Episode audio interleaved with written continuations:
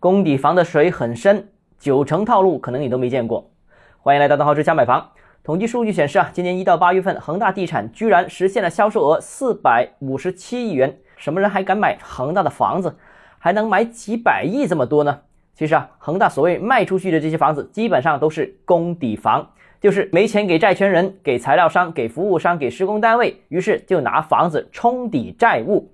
注意了，这个做法是严重的不平等条约，不等于一百万的房子可以抵一百万的债务。抵债的物业评估价都是远高于市场平均水平的。比如，假设一套一百万的房子抵债的时候，大概率这套房子评估价是一百五十万，甚至更高，等于你要打折才能收款。正常的打个五折，你也不要惊讶。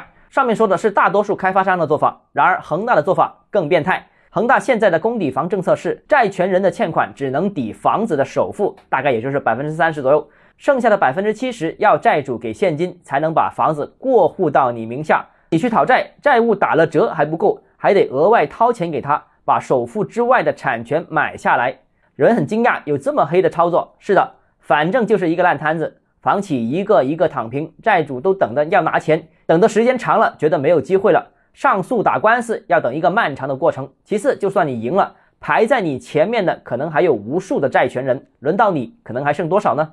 真不好说。就算你愿意接受打折，拿房子抵债，不好意思，这些房子可能也非常不正经。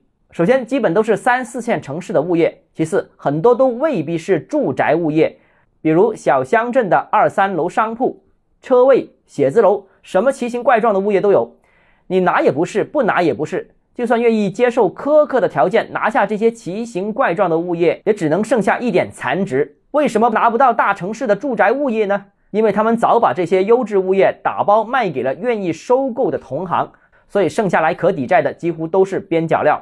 其实不单恒大，工抵房在很多暴雷房地产企业当中都是这样操作的。更更惨的是，如果你下定决心在一堆垃圾里选定了物业，然后放到现场销售，给了很高的佣金激励，销售又真的帮你把这套物业卖出去了，但是你很可能还是收不到钱，因为这些暴雷房企的在建物业很多都被政府保交房政策锁定了，现场销售回笼的资金直接进入监控账户，强行管制。